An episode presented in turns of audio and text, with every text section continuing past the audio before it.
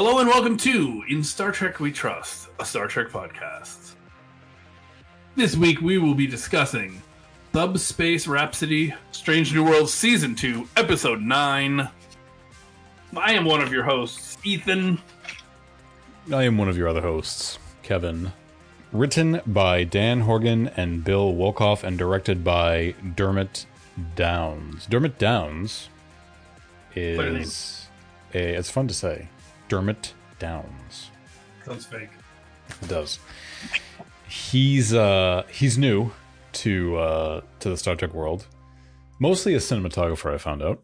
Has a background in cinematography, but he has directed a lot of genre shows. He's done a lot of directing for um Fire Country, Chucky, Doom Patrol, Prodigal Son, Blind Spot, Batwoman, Supergirl, Legends of Tomorrow, The Flash, Arrow, a lot of DC. Okay, He's in the DC family.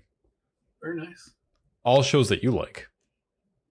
But yeah, Yeah. at different points I've liked them. Yeah, yeah. And I think we should also mention that the songs are written by Tom Polsey or Polche and Kay Hanley of Letters to Cleo fame, both Bostonians, so a little close to our hearts. There's a credit I thought I'd never hear us talk about for Star Trek. The songs were written by. Yes, yes. So interesting. I wonder how this went down with the writer of the episode and the writer of the songs, because a lot of the dialogue was the song. Yeah. So um, hopefully one day there'll be oral history of the Subspace Rhapsody movie.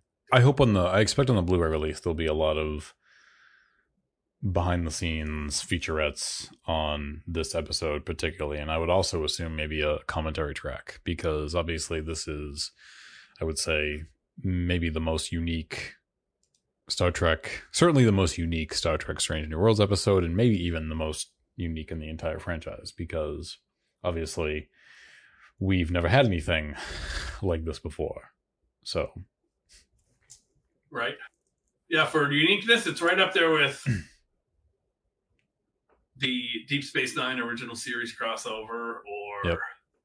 the Enterprise Mirror episodes.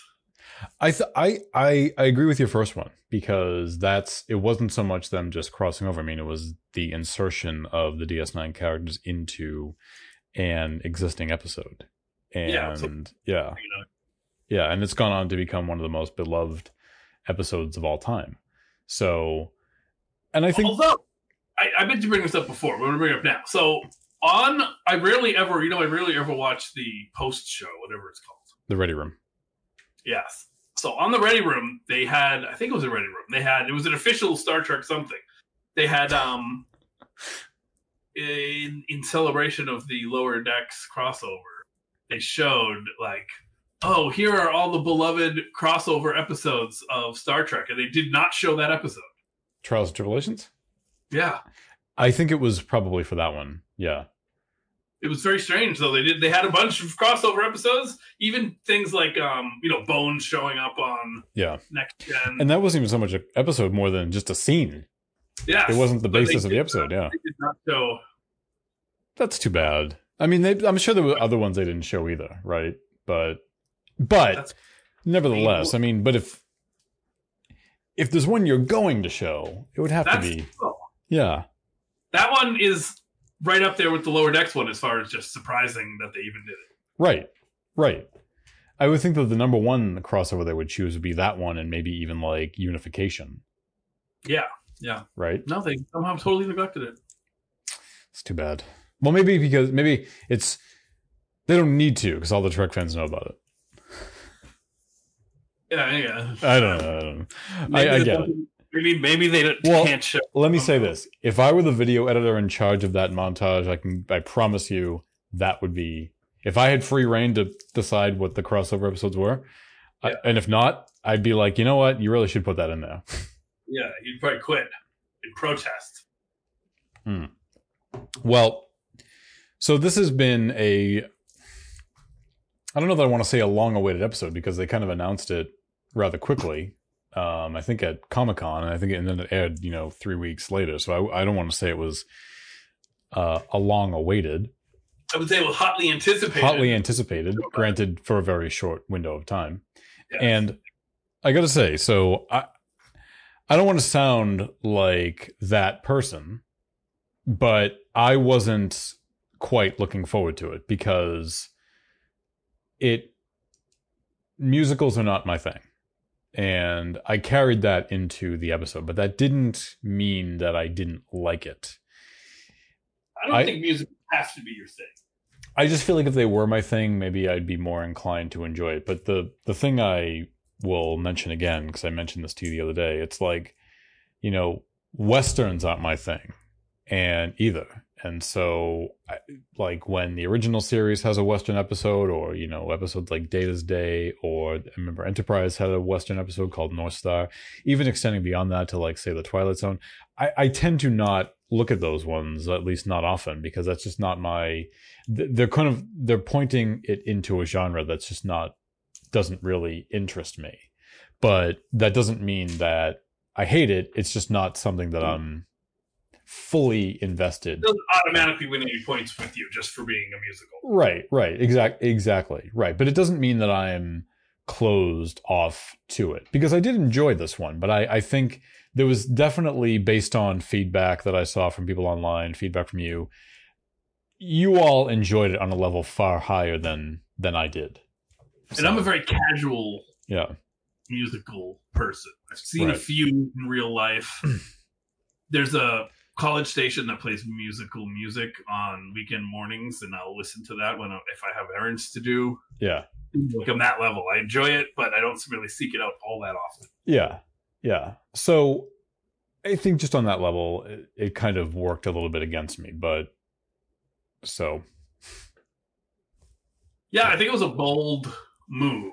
I think so too. I think so too. Great. A lot of shows have done this since we talked about Buffy the Vampire Slayer kind of um, uh, breaking the ground for everyone. Yep. But a lot, a fair amount of shows. I don't have a list of it, but I know some a lot, a fair amount of other shows have done musical episodes since. And I, I'm Yeah. not sure that all of them though try to make it like Buffy and this episode do make it an in-universe reason why it's happening.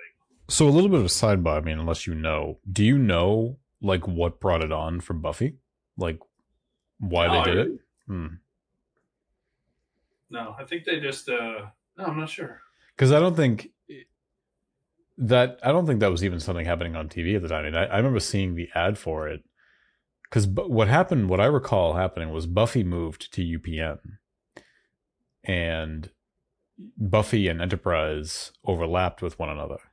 And I remember seeing the promo for that, and I was and I did, I was not a Buffy watcher, but I had friends who were, and um, and I just remember saying like, I'm like, what the hell? And I just, I was, it was so weird. And then I was even mentioning to you, I mentioned this to you back when we were talking about Comic Con a few weeks ago. You know, there were rumors back then that because it had made such, it sent such shockwaves through television at the time that now there were these rumors that, oh, this show's going to do one and that show's going to do one. And oh, is this going to be a new trend or something? And there was, there was, there were, there was a thought at the time that Enterprise was going to do the same thing. It took they, they only took them what 25 years to do it or something. Right, exactly. So, and even then, I thought like, don't do that. Like, what? It would have just felt. I mean, if if there was ever a time you thought that it would have that a musical would have felt out of place in Trek, it absolutely would have felt out of place then. Yeah, I don't think I want to hear Trip singing. I feel like that wouldn't be very good. Who knows though? You know, many actors also sing. Well, I just feel like back then, specifically, Star Trek was less. They took less risk and they played everything safe, and it was difficult to imagine them even trying that. So, right. That's and- true. Yeah, very very safe. And I think if this season of Strange New Worlds has demonstrated anything, it's they're not afraid to really just go for it and try and just try new things. And I really appreciate that about this show, right? They just they're just willing to go for it. They don't care how silly it may look. They're just going to do it. And as we've said a million times, if it doesn't succeed, okay, then we have next week to look forward to for something else. Exactly. Exactly. Um, I, I do wonder if this came about because you have Cecilia Rose Gooding, who who is a Broadway star, I believe, actually, not just a Broadway performer, but a Broadway star. Yeah. And also you have um, Christina Chong, who is a singer. She puts out albums in Canada or I guess everywhere. I don't know. Um, so you've got two strong singers there. How do you just So put an album out in Canada? You know, I don't know. I think she's Canadian and she puts out albums. it's a Canadian exclusive. Is that what you're telling me? All right, this is a totally um, side thing, but I'm going to explain it anyway. Keep it in, cut it out, whatever. Um, Canada, Canadian radio has a law that like 80% of the music they play has to be Canadian artists Okay. because they otherwise they think it would just be dominated by Americans. So there are a lot of people that are like stars in Canada and nowhere else because of that law. Got it. So you think that maybe she's just on Canadian radio a lot Yeah, yeah, and we don't hear it? exactly. Okay. But Um, it's the internet, so I figured we all I have to do is like tune into a Canadian radio station from here and then I could prob online and then I could probably you learn all about Canadian radio. Yeah. Well, that's that's cool though. I mean, I I had seen. I think it was on the Ready Room. I think she was the guest on the Ready. There was one of them who, I guess, wanted to do a musical episode, and they kept saying like, "Oh, I think we should do a musical episode." And then when they were finally told that they were going to do it, they got very excited. I think it was Christina Chong. I believe it was her on the Ready Room saying that. So, but she she knew about it like I think it was her, but she knew about it like a year before. So she had to wait. They had to wait like an entire year Oh yeah. before they could actually do this. Yes, I do think Uhura and La'an were the, definitely the strongest singers. Oh yeah, yeah, yeah, Great. yeah. I mean, Nichelle Nichols was also a singer, so I mean, c- can you imagine if they had, you know, Nichelle Nichols would have had no issue. Didn't they sometimes have her singing just kind of absentmindedly? Like They did. Yeah. They did, yeah. Nichelle Nichols, I found out, used to sing with Duke Ellington. Wow. Yeah, Didn't she also used to hook up with? Um, and I think she did musical theater. I think she used to hook up with Gene also. I think they dated. Yeah, I specifically recall in the original series episode, The Changeling, she was humming, and uh, Nomad wanted to know what that was. Oh, did she sing with Spock when he was playing his uh, harp or whatever? She did in Charlie in Charlie X, yeah. Okay. hmm So, and then she sang, of course, in Star Trek Five as well. Yeah. So, but yeah, I think for me on a high level, like it was, um, I enjoyed it. I enjoyed it, but I, I don't think I, I, I don't think I enjoyed it as much as everybody else, as everybody else did.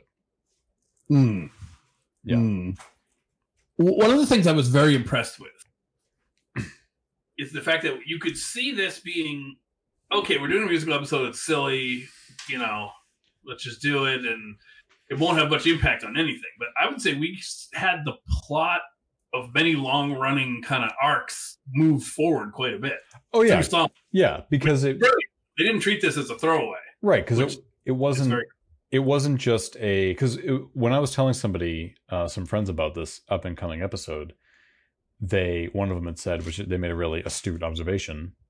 They said, you know, that's kind of cool because they could like Star Trek would do something where like they encounter some weird alien that maybe makes them sing. Like in other words, like they could do something that totally makes sense in within the framework of the Star Trek universe that would make the characters sing rather than it just being a totally out of place episode where they're just singing for no reason. Yes, yes. So that's a good place to bring up. What do you think about their reason that this this anomaly or whatever it was put them into a parallel universe where everyone sings? I, I- think it was a weird and not that great reason.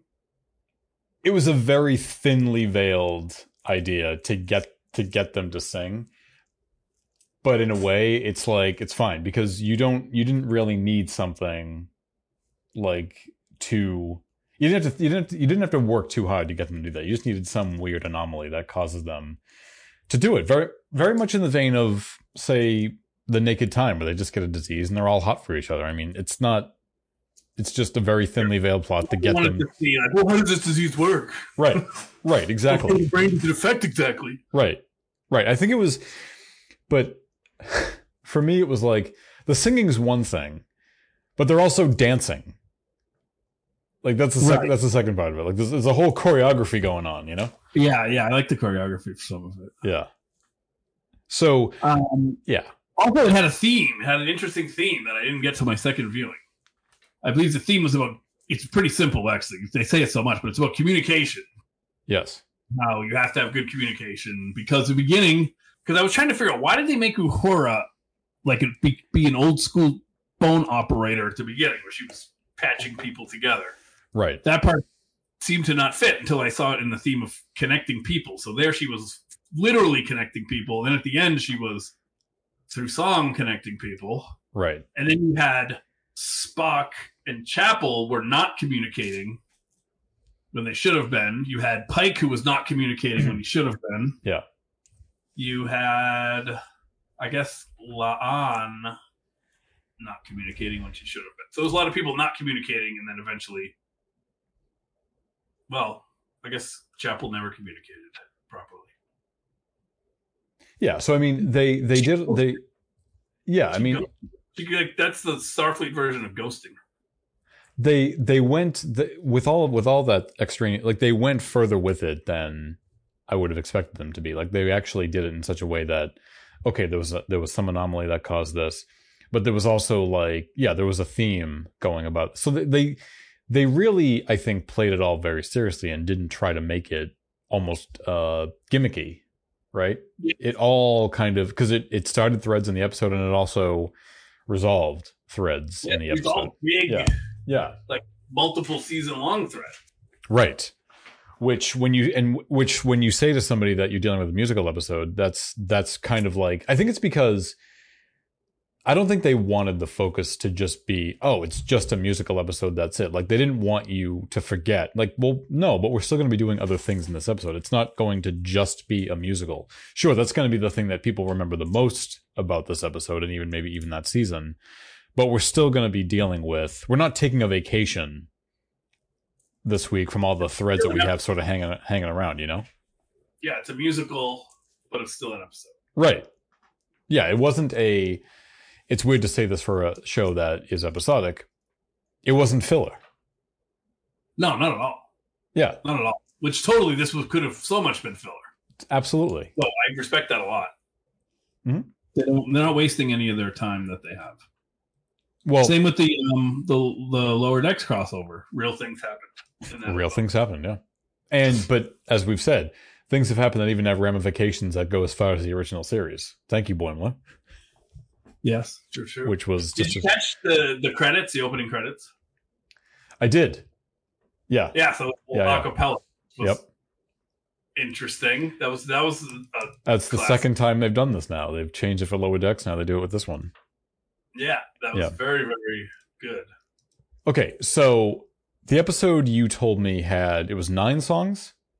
Uh, I counted nine songs. Yes. Okay, so did you have a favorite?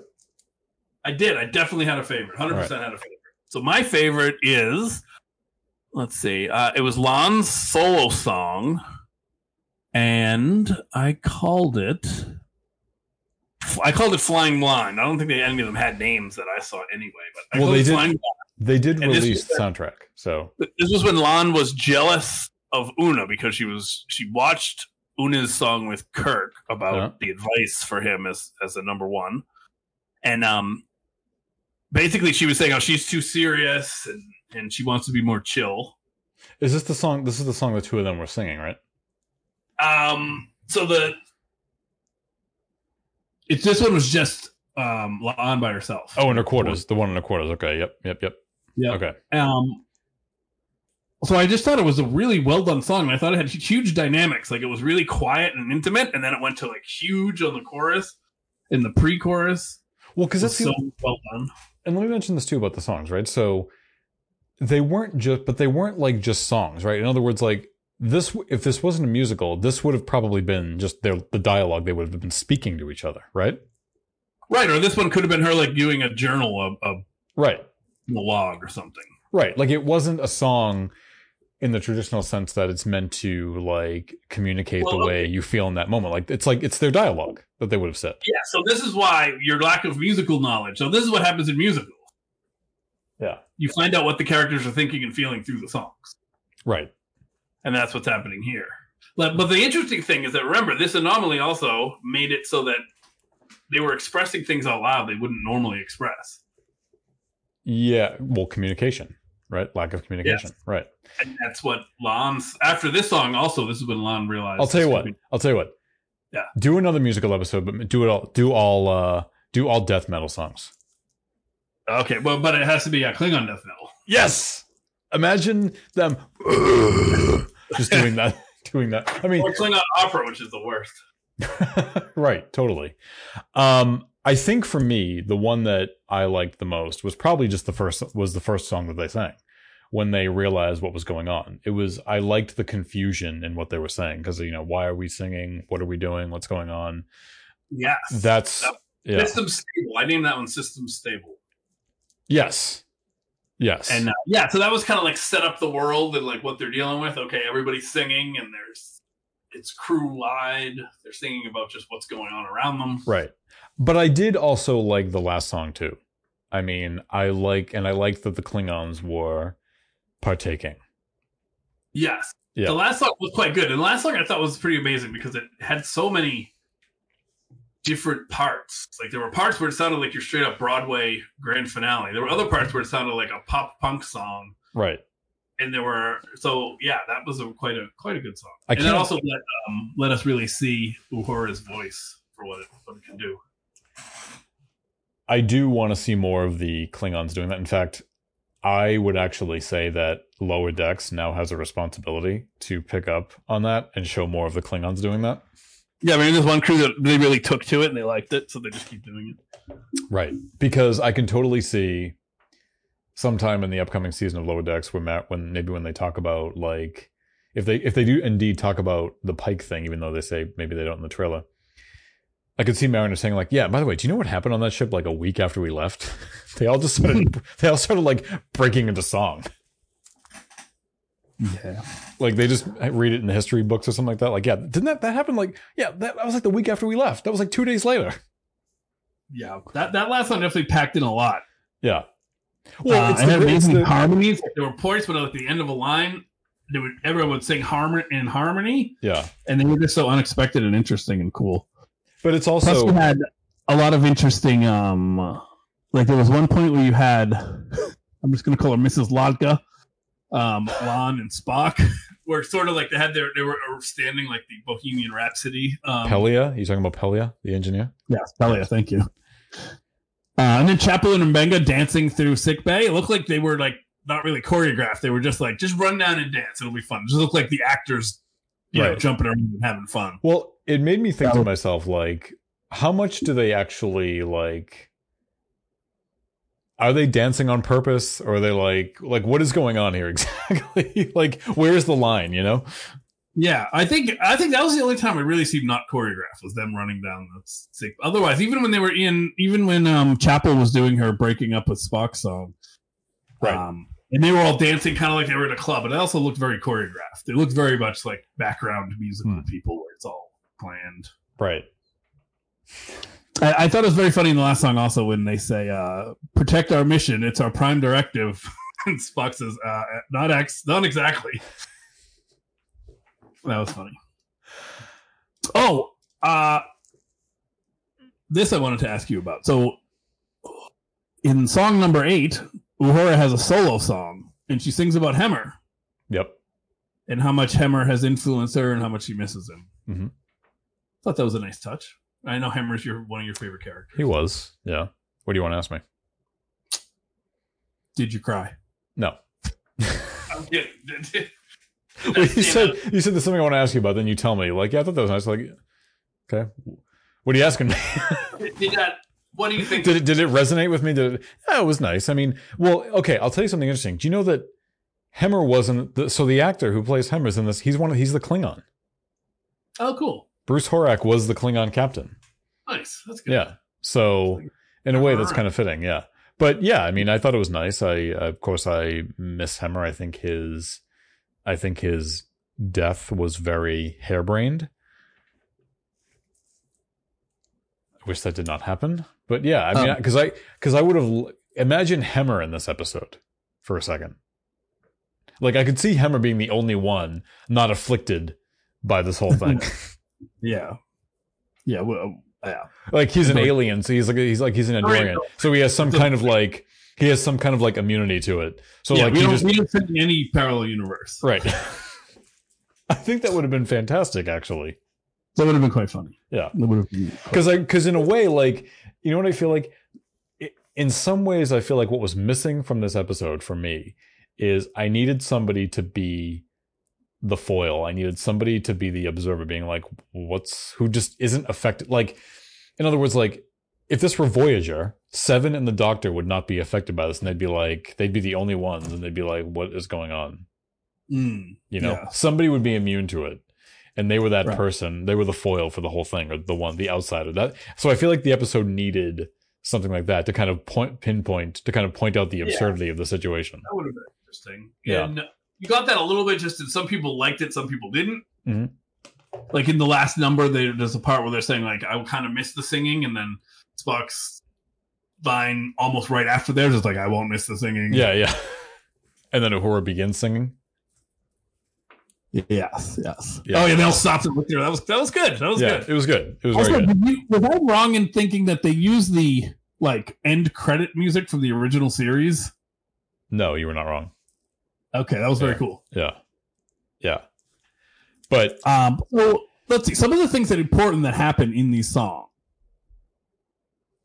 are so we talked. We mentioned the resolution of Chapel and Spock. She gets accepted to the Vulcan Science um, Mhm. Fellowship, yep, And she does not tell Spock.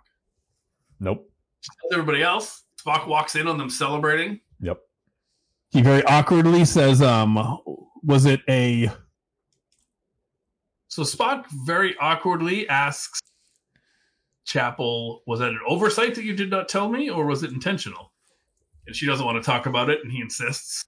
And then she sings a song about how happy she is for um excited for a new challenge, a new chapter in her life. Um she essentially breaks up with Spock. I thought this was a great pop song. I thought Mhm. it was very nice, very catchy. I don't think that she was the best singer, but she was good. Um, and then at the end, the last line, if I need to leave you, I won't fight it. I'm ready. And then they cut to Spock's face, and he's just like devastated. That was a tough way to find out that your partner's leaving you through a, so- a dan- song and dance number in front of all of your friends. and what this means is they're getting the uh the Roger Korby storyline off and running, up and running. So by the time we get to the original series, so this is probably the beginning of that because he's been mentioned a few times already. So, and in the original series, that episode, she mentions that she had a relationship with him. So, Roger Korby. So that's they're kind of yeah, they're on the road heading towards heading in that direction. So, um, and then, interestingly, the next song is I'm the X, which Spock is upset and he sings this one by himself. But essentially, he rededicates himself to logic and reason. He says Yep. he's, he's gone astray from what he should be doing in life by this romance. And you were saying that before we began recording, you we were kind of going over stuff, and you were mentioning that you were kind of postulating that perhaps that's kind of the birth of TOS Spock. We're going from sort of the Cage era Spock into the Spock that we know in the original series, which I think is a really, uh, again, I'll use the word astute. I think it's a very astute observation. I didn't think of So, that. yeah, Yeah. because yeah, he it sort of is um you know, he went out into the human world and he got his heart broken and it sucked and he said, Well screw this then I'm going back to logic. It's better. Let me ask you this about Nurse Chapel because they're talking a lot about her going off to this. Do you think that she's like potentially leaving for a little while? Well, she's at least leaving for a few months. I think they said it was four months or something. Yeah. So, like, I guess my question is more toward the idea of, you know, can you imagine like maybe uh would it just be a couple of episodes without her? You think, and they would just say it's a couple of months, or do you think they could like maybe do an entire season without her? They could. I mean, certainly the way she sings it, it's all about like new adventures awaiting her. So it's only three months. And then they bring in Doctor McCoy. oh yeah, of course that's what they will. Yeah. He's bringing the old guy. Dr. Boyce, yeah. Yeah. Yeah, I want to know where he is. Um, yeah, I'm wondering about that. Like, are they, uh, yeah, are they gearing her up to kind of go away for a bit? Yeah, and I wonder if we're going to see Spock now more of the Spock we know. I think No that'd more be smiling. Boimler will be happy. No more smiling. well, you know, it's interesting. So when you go back and watch the original series, usually I'd say about the first five episodes, you see Nimoy's performance, the way he portrays Spock. Spock does tend to be a little bit more emotional. Um, there's a much more clear delineation between the logical side and the human emotional side. You know, he may he's a little bit more intense in his emotions, and sometimes he's just Vulcan.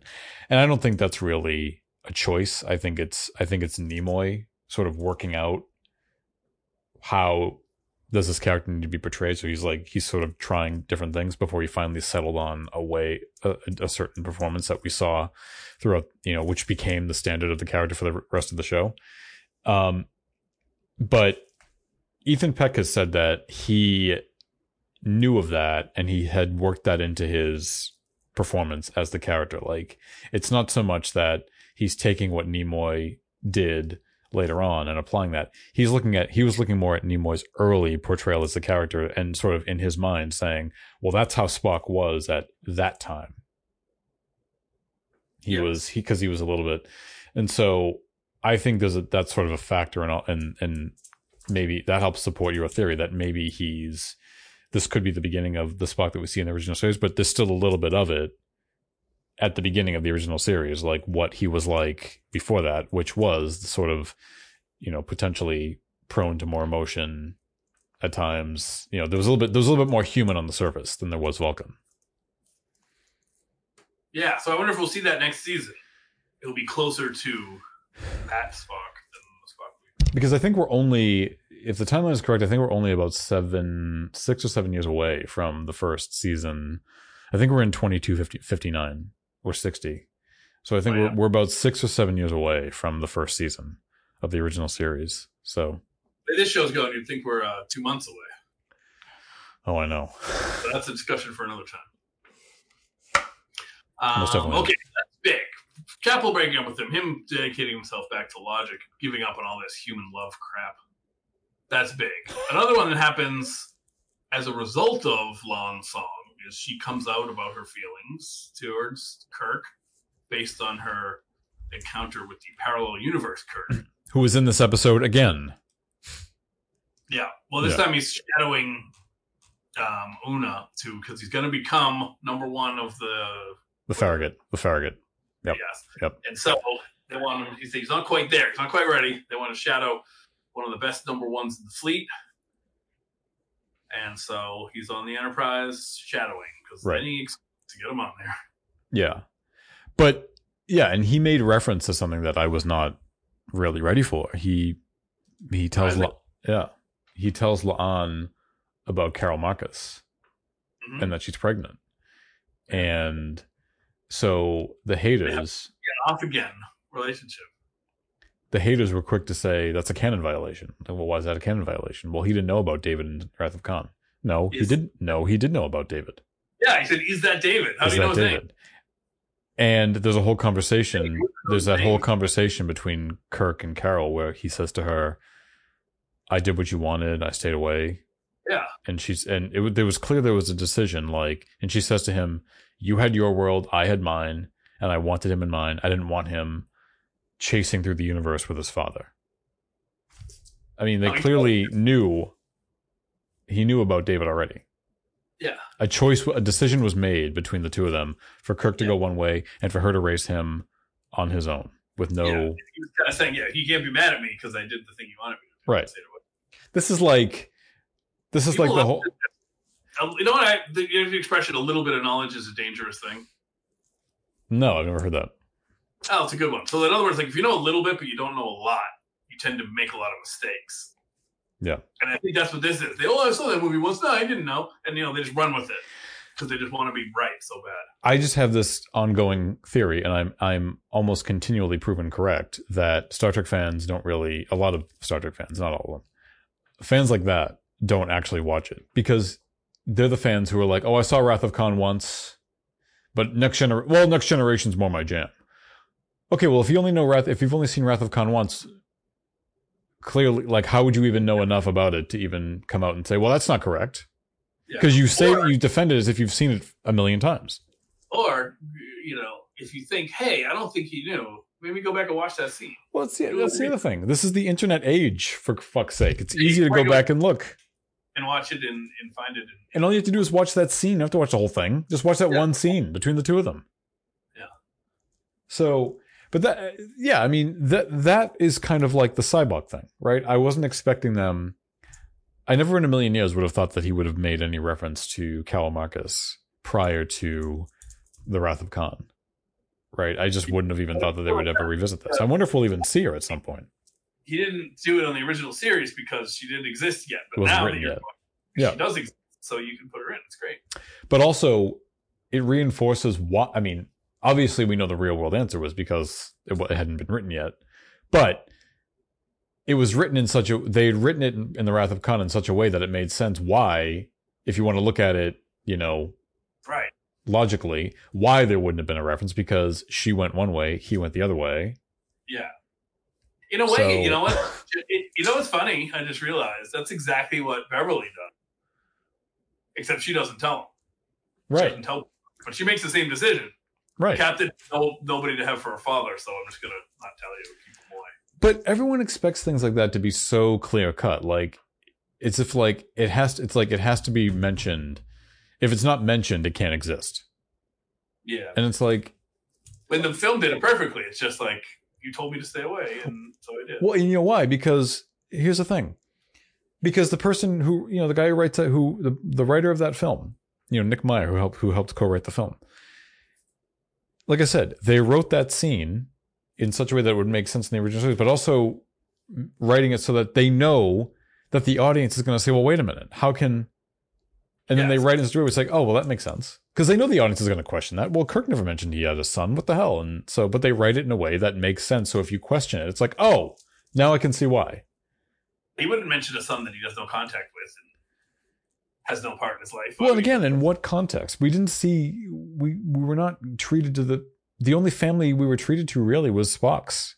So what's the context? And that's his parents. None of them had children. What's the context? Yeah. I mean, yeah, they didn't have any Captain Kirk Day on the Enterprise. right? Exactly. Exactly. So I just those are the those are the things about those are the hater things that I just that I that I just personally cannot stand. If if it's not mentioned, then it can't exist. Yeah, whereas you and I think we kind of enjoy it when they put it in and make it work. It's kind of nice. right you know? as long as as long as it works and it's like okay you sold me you sold me on it making sense Yeah. right But one thing, another thing I really like is I really like the fact that these two relationships have flopped. same same Um, because, yeah, like Spock. Sometimes I mean, plus that's just a real thing that happens. Sometimes you know they clearly had great chemistry before they got together, and then they got together and it just didn't work.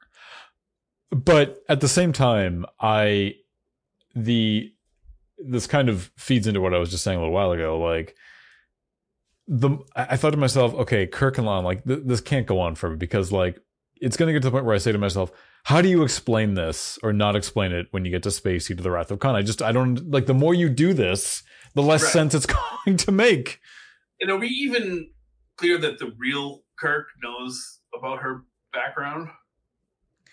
Well, no, I mean he just knows her last name, and so my oh, Who knows? That might be a very common last name on Earth, for all we know. it's potential potentially, yeah. That's that's the thing. Like, there's not a. It's like when I just think of that scene in Space Seed when they're going through photos of Khan, and Kirk says Khan Noonien. Singh. He like says his name out loud, Khan Noonien Singh. Yeah. She says La'an Noonien Singh, and I just think to my, uh, so even though they don't have a discussion about Khan, is there a moment where Kirk's like, I kind of had a relationship with somebody with that last name?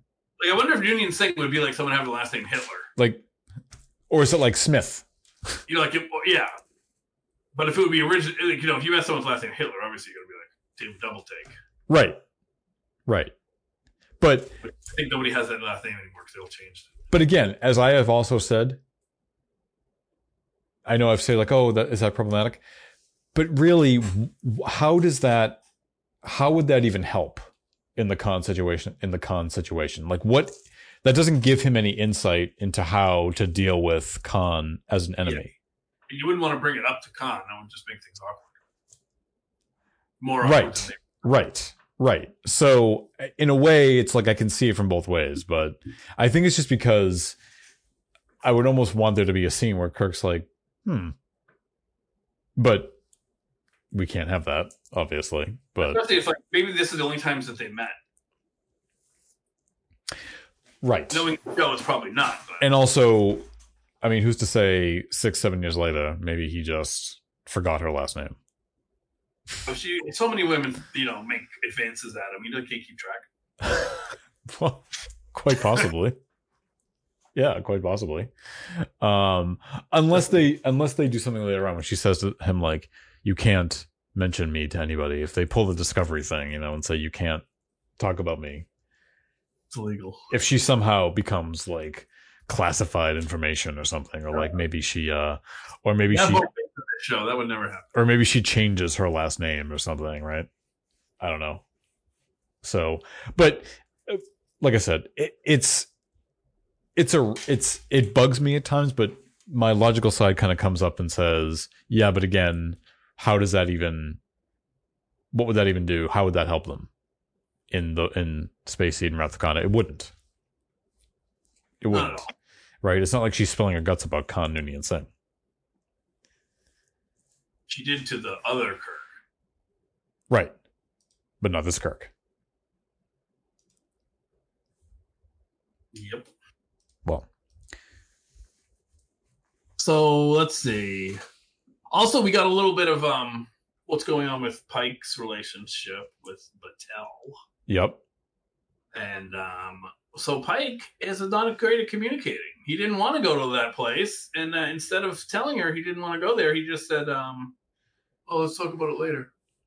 You know, What do you think of now? Batel has been on the show, I think, what, three times so far this season? Four times? Okay. I mean, I think, and I think she's going to be in the finale uh, from what I can, from, well, she is going to be in the finale. So maybe I'd think on an average of, uh, maybe five, I think five episodes, four episodes, five episodes. What do you think? What do you think of this character? Do you like her? Do you like her? You know? I like the character, and I like the relationship that they have Yeah. because it's a very real relationship. We've talked You know? about how in the past it didn't seem like captains really oftentimes had or fraternized, right?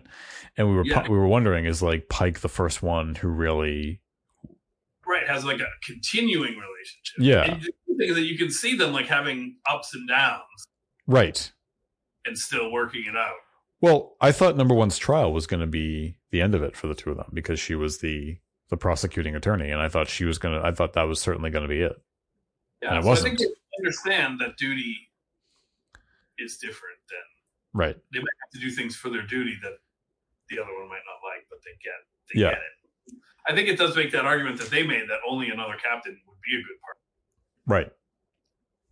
Yeah, I do. I do like her. I do like her. The non-captain. I do like her. I mean, this this they've they've done a really they've done a lot of just recurring characters this season. I mean, she's been on there a lot. Kirk's been on there a lot.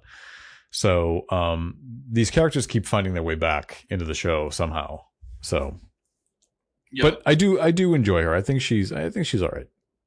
yeah, yeah, I like her. Apparently, she was a star of this show, Wynonna Earp. That was quite a popular like western, but I don't know. I think it was based on a comic book. She was the star. Oh, really? I've never heard of that. I had heard of it, but I remember. Hmm. Okay. Yeah, I don't know that one.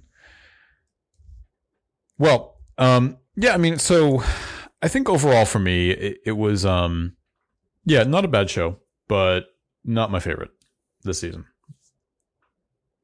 I think I, I really enjoyed it. I really loved the risk that they took, and I appreciated it, and I did enjoy many of the songs. Uh, That's, yeah, I mean, you talk about, I do appreciate the fact that they really, again, went for it. It was very unique. It was a very interesting way, a very interesting episode to do. And I just, even if I wasn't a fan of it, it doesn't mean that I didn't like it. I, I, I really appreciate them just trying something brand new. I mean, if, if there's one thing you can say about this show, it's that they're not afraid, again, to really try something and really, you know, um, just go for it and just make these big swings. And I thought that the the lower decks crossover was going to be was a really big swing, but I I would argue this is a much bigger swing because this is just so out of the ordinary for Yeah. a Star Trek show. I mean, I would think that the lower decks one was also a big swing simply because of the tonal differences between both shows, but that they somehow Yeah. made work. We didn't expect it would be taking multiple big swings in a season. No, and I, I have to bring it up again. You mentioned it. I mean, what was the thing Anson Mount said last year when talking Oh, yeah, about because they were producing this season? Crossover. He said this season gets crazy, and the lower decks crossover is not even like the craziest thing we do. Right. And we're like, because he said that, what, as season one was airing, and as season one was airing, they were filming this season. And Yeah. he was, they were sort of telling us that, Yeah, Yeah, they're they're- talking crossover right. And said, yeah, that's not even the craziest stuff. Yeah. We're like, what the hell could that even, what the hell could that even possibly mean? Drafting over with the cartoon. Right. Right. Well, and even, but the thing is, at that point, I don't even think that the crossover with Lower Decks was really quite clear, like how they were going to be doing it. Yeah. I don't think we really knew. And so when he says something else, that, that's not even the craziest thing, which is like, well, what the fuck could have, and I, I would not have even, I would not have ever thought that it was going to be a musical episode. I never would have even imagined. No. Yeah. Um, so, but yeah, not a pretty good. I mean, pretty good. Uh, I don't know if it's an episode that I will, uh, revisit very often. And so it's funny. So we often talk, and often you'll say that at the end of an episode, you restart it right away. Yes. And I I've never, ever. This is the only episode that I ever had the thought at the end when it ended. All right, what else Oh, yeah.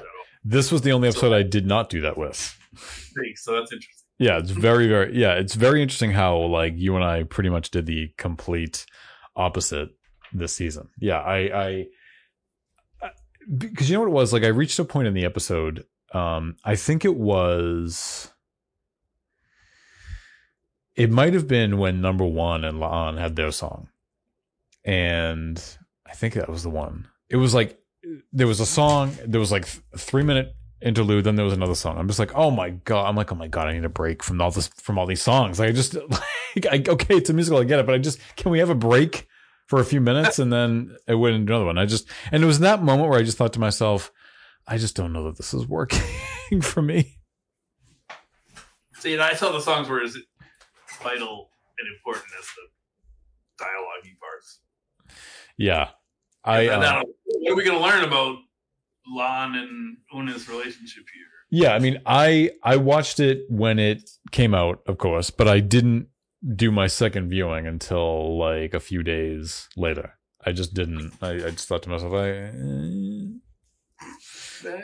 uh, I'll wait. It's it's cool. It's cool because I I wanted the I wanted to kind of I wanted it to kind of wear off, and I wanted to sort of come at it because you watch it the first time and you take it all in.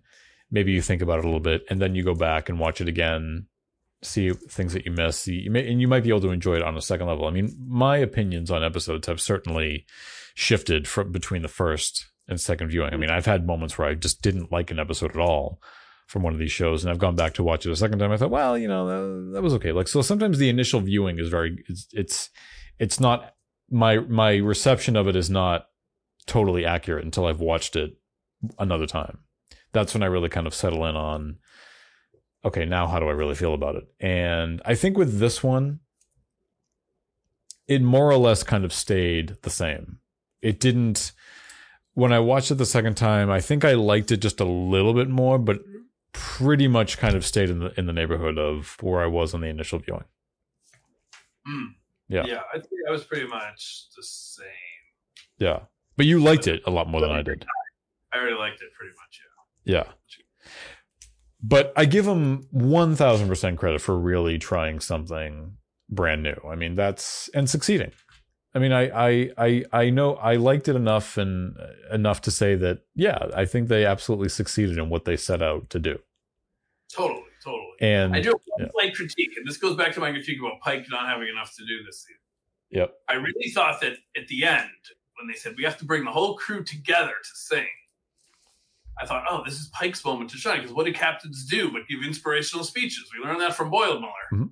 It's mainly what they do. Yeah. And, but he only gave the intro to the intro into the inspirational speech that was then given by Uhura. Yeah. So I thought that was kind of a bummer. I think that would have been a good moment for him to use his captain skills to bring everyone together. I do wonder what this episode was like to film and just the amount of preparation that went into it and the choreography because this is a lot. I mean, this is unlike any episode they've done before, right? I mean, they've got a, you know, And I'm sure there's many levels of dance and singing ability on the cast. right, Some right, are probably so so comfortable, like Uhura being on Broadway. It was probably this was like easy peasy for her. And yeah. I'm sure other some other people it was very challenging. Well, I think, and I think a, a fair amount of the cast, I mean, has some stage experience, has some slight musical experience. I mean, obviously, I think some more than others, but from watching it, you never would know that. Like, it doesn't come across. They all seemed 100% comfortable in what they were doing, right? I believed every second of it. Spock had a lot of auto tune, Yeah, that's what you were saying. Yeah. Like very nice, which is fine. Not everyone can sing. I, I can't sing. But one thing I did notice is that once they once it was over with, like after they had, you know, uh saved themselves and saved the Klingons and they were all celebrating and happy, um Pike and it looked actually somewhat it look it, it actually looked more like Anson Mount doing this to Carol Kane rather than Pike saying this to Pelia. He looks at Pelia and they both kind of like do a little jig together like in celebration. I thought to myself, that's real I'm like, that's really cute. Yeah, it was almost like I could it, it was almost like I looked at that and I thought to myself, that's probably something like Anson Mount would have done to Carol Kane after they finished filming the scene. Oh yeah, yeah. Right. they're just having- They were just having fun. And Pike, it was like Pike was just having fun with with Pelia. And I just, but I, and I thought to myself, is that like an outtake that just made it into the episode somehow and they just decided to keep it? Yeah. like the M'Benga in uh, Chapel dancing down sick bay. That also looks very much not choreographed. Right. No, absolutely not. Yeah. Uh, one thing I noticed this episode, and I probably has been there before, but I don't know if I ever noticed. Behind Spock's viewfinder, that black and white rotating optical thing from the original series is there. Yep. It's Which been there since the beginning. little, like optical illusion thing they could do and be like, yeah, we'll just put a spinning thing. It'll be cool. Yeah. The original series, but they kept it. That's pretty great attention to detail. Yeah, that's been there since um actually that's how remember when the second season of Discovery ended, it ended on the Enterprise bridge. Like it was and Spock came on the bridge, he wasn't shaved anymore, like he had his look. The that thing was there. Like he turned it on and that was and it was there. Love that. Yeah. Um, let's see. think that's all I got. Yep, that's it. So I just want to make a mention about um uh Nurse Chapel and Roger Korby again. So in the original series episode What Are Little Girls Made Of, it's set in 2266 and it's revealed that Nurse Chapel and Roger Korby had become engaged at some point prior to his 2261 disappearance. As this episode is set in 2259, their relationship has progressed to that point within the span of just two years. Yeah. So we may see that go down. Yeah. Yeah, it's possible. Mm. Which is one of those which is one of those things that I which is one of those like gaps that I don't mind the show filling. If they want to if they want to show that to me, I'm I'm fine with that because it's not something it's not such a it's not a major canonical event that I really have strong feelings about. If you want to show it to me, that's fine. And who knows? It could be another thing that pushes Spock toward logic when it's you know obviously that's going to hurt someone Yeah. that really likes getting engaged. Yeah. Do you think that this is the last we'll see of Kirk for a while? No, I mean just because of the track record, I don't see. I, now you would think, well, now he's going to be number one on the Farragut, so we're not going to see him. But I, Yeah. I hope so. I think my my feelings about him have not changed. I think and f- changed in the sense that I still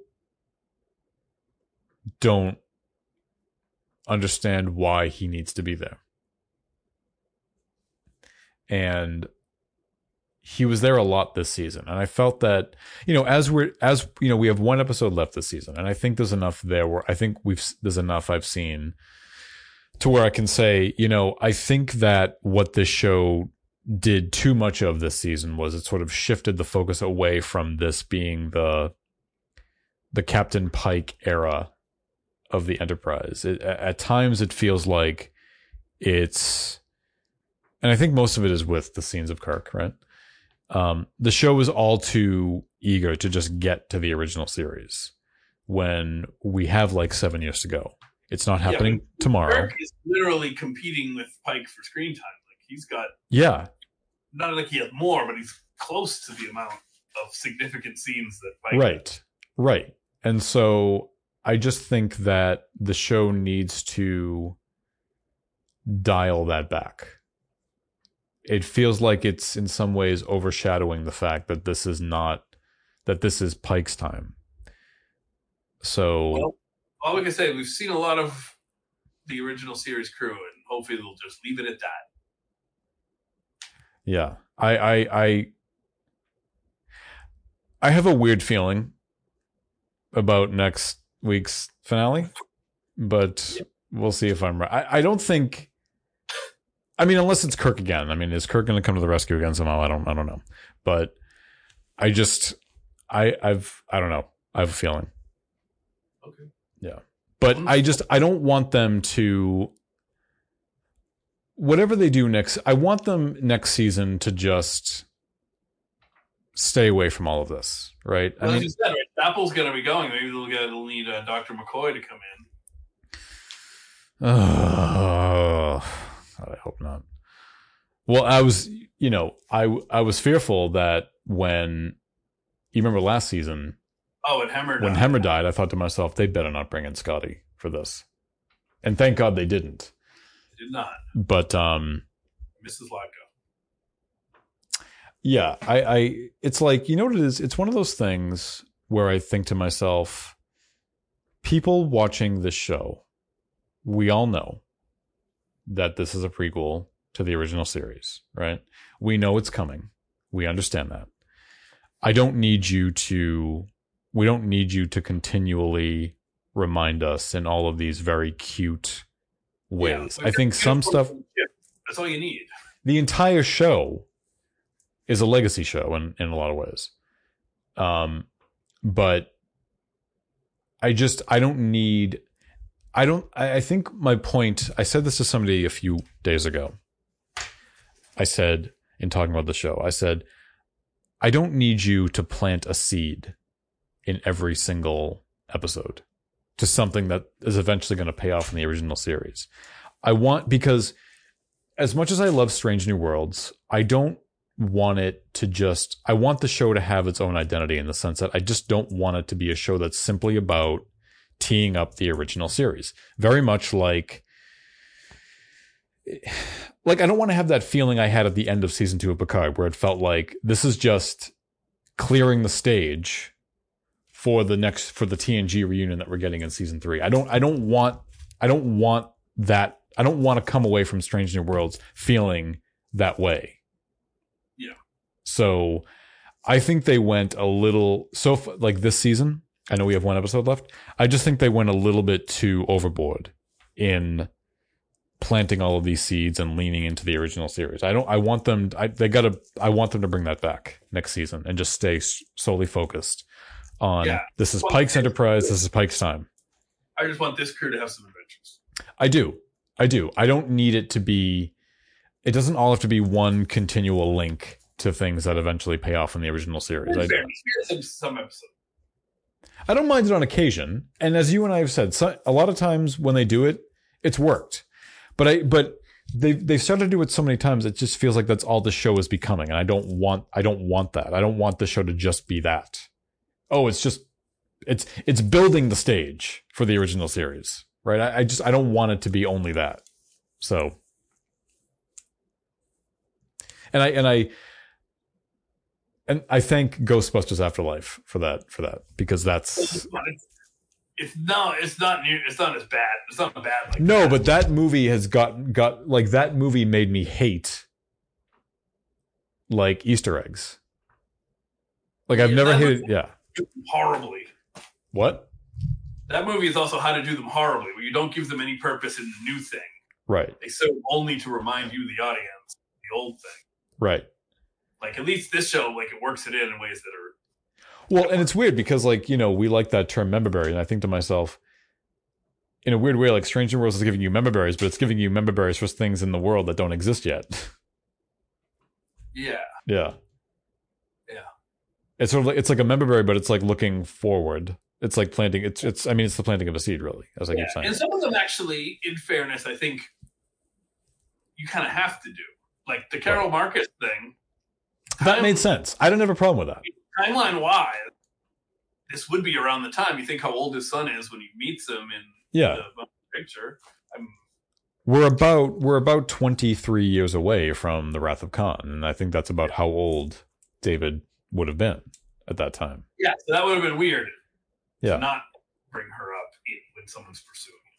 Right. That made a Right. I think, you know, and I'll end on this point. It's it's like it's a case of like small universe syndrome. Right? Like it's you and I made the joke like why is why the fuck is Sam Kirk there? Why does he even need to be there? Right? And it's just this need to connect all of these seemingly unrelated things for almost no reason at all.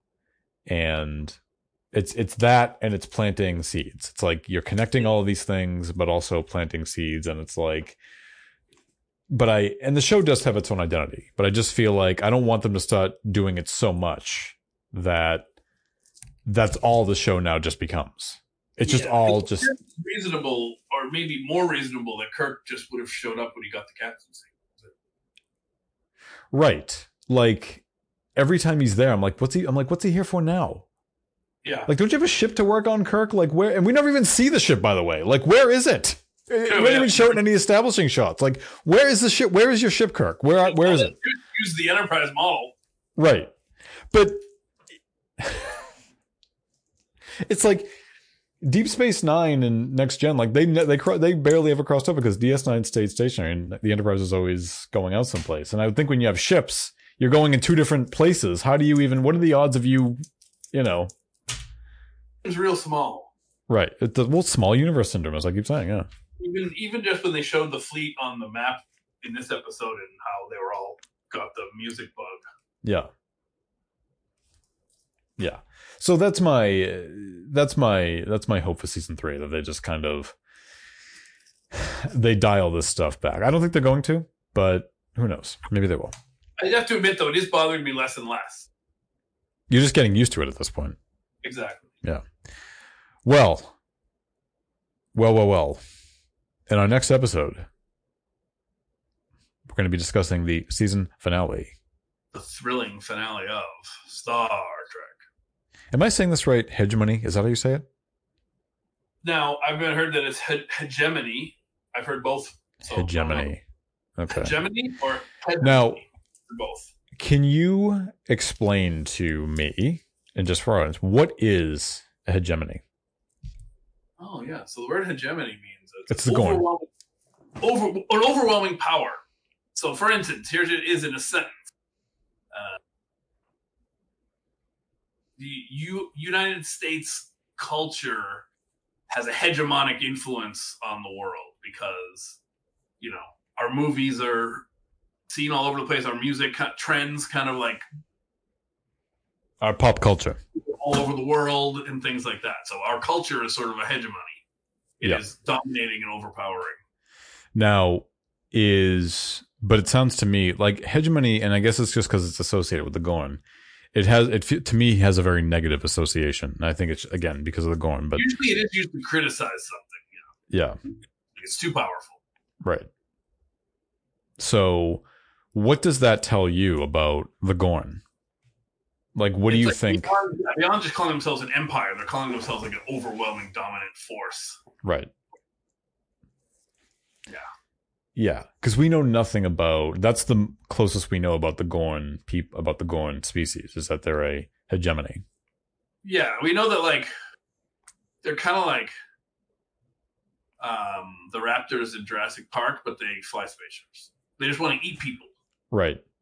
but yet they fly spaceships. It's very it's very very strange. Yeah. travel, Yeah. but they only want to warp around so they can eat people. Yeah, I don't from the way the show and even the original series has depicted them, I don't they don't make sense to me. yeah, that's very weird. We've developed warp technology. Let's go land on a planet and eat everybody we can find. Right. Very strange, but they're good at it. I guess. Do what you're good at. But as we as they have alluded to in the first episode of the season, at the end of the first episode of the season, Admiral or uh, Commodore April and another Commodore were talking about how they think that they are spiraling toward a war with the Gorn. And I thought, based on episode titles, that Under the Cloak of War, the episode from last week, was going to be revisiting that seed, which it did not. That thread, I should say, which it obviously did not. Mm-hmm. So it looks like it's going to be the bookend of the bookends of the season, and I would assume it's going to be a cliffhanger or something or some sort of leading into next season. I just I I think I hope that next season is not a war season. Like I hope they don't decide like oh let's make a season long arc and have it focus on you know No, no way they'll do that with this show. I think they know that that's their bread and butter is yeah not having season. yeah because It it's, is interesting. You would think that the the Starfleet, after facing the Gorn, it would make the Klingons seem like very reasonable adversary. yeah Well, it's not. I think I'm also not clear on just how big the Gorn, how large their influence is as compared to the Klingons. Like how what how are they how are they as a com- how do they compare as an adversary? Yeah, how You much know? space do they control? Right. Do they even control space, or do they just go around eating people? Right. Right. So I don't know. It it does um I think before we do it um before we uh, before I watch it or after just before we record next one I do want to go back and watch the original series episode Arena to Oh, just yeah. sort of like pick up on any like fine details about them. Nothing I'm sure will be substantial but just to have in my back pocket just in case. We saw the Gorn, didn't we? At, um, wasn't it in Ticonderoga? We did. The Gorn suit was there, yeah. Yeah, yeah. And the guy who uh played the Gorn in that episode used to make uh convention rounds from time to Yeah. time. Yeah. Yeah, he was a stunt man. So Yeah, one, day, one day's work. And God, I remember God, I remember you said that and I thought that was so funny. It probably was literally like one day's work in the late 60s. Well, he was a stuntman, so I assume he did stunts for other things as well. So I can't Yeah. imagine it was Trek only, right? Of course, but yeah, good. It was the luckiest day of work probably he ever got. I don't I Right, L.A. wearing that suit. I was gonna say I don't envy him like doing that at Vasquez Rocks. At I God only knows how hot it was that day wearing, and that suit. Oh. For you could tell like that suit was probably made of rubber. Like he probably Oh, yeah, was he like he probably was just like he probably was covered in ants, you know, from all that sweat and just yeah, that must have been awful. What? The goldish tunic he wore with it. Yeah. Well, it's funny. Like in the times that they've faced off the Gorn on the show so far, like I wish like I kind of wish in a way somebody said, I don't know, just make a bamboo a bamboo weapon and use it against. See, I know it hasn't actually happened yet, but that's that would actually be a really good lower decks joke. That would be. Yeah. Just make a bamboo make a bamboo cannon. I think actually didn't they do that? Am I misremembering? Did they just? I feel like they made a reference to that somehow. Yeah, it would not surprise me. But all right. Uh any do you have any like I don't know, predictions for the finale? No. That wouldn't be fair because we've both seen it. Yeah. I predict. All right. Well, uh yeah, we'll be back next time to discuss the season finale of Strange New Worlds, season 2. So until then, you want to say your latest greatest thing? I love a parade. Oh boy. Yeah, there's your musical thing. All right. See everybody next time. Peace out.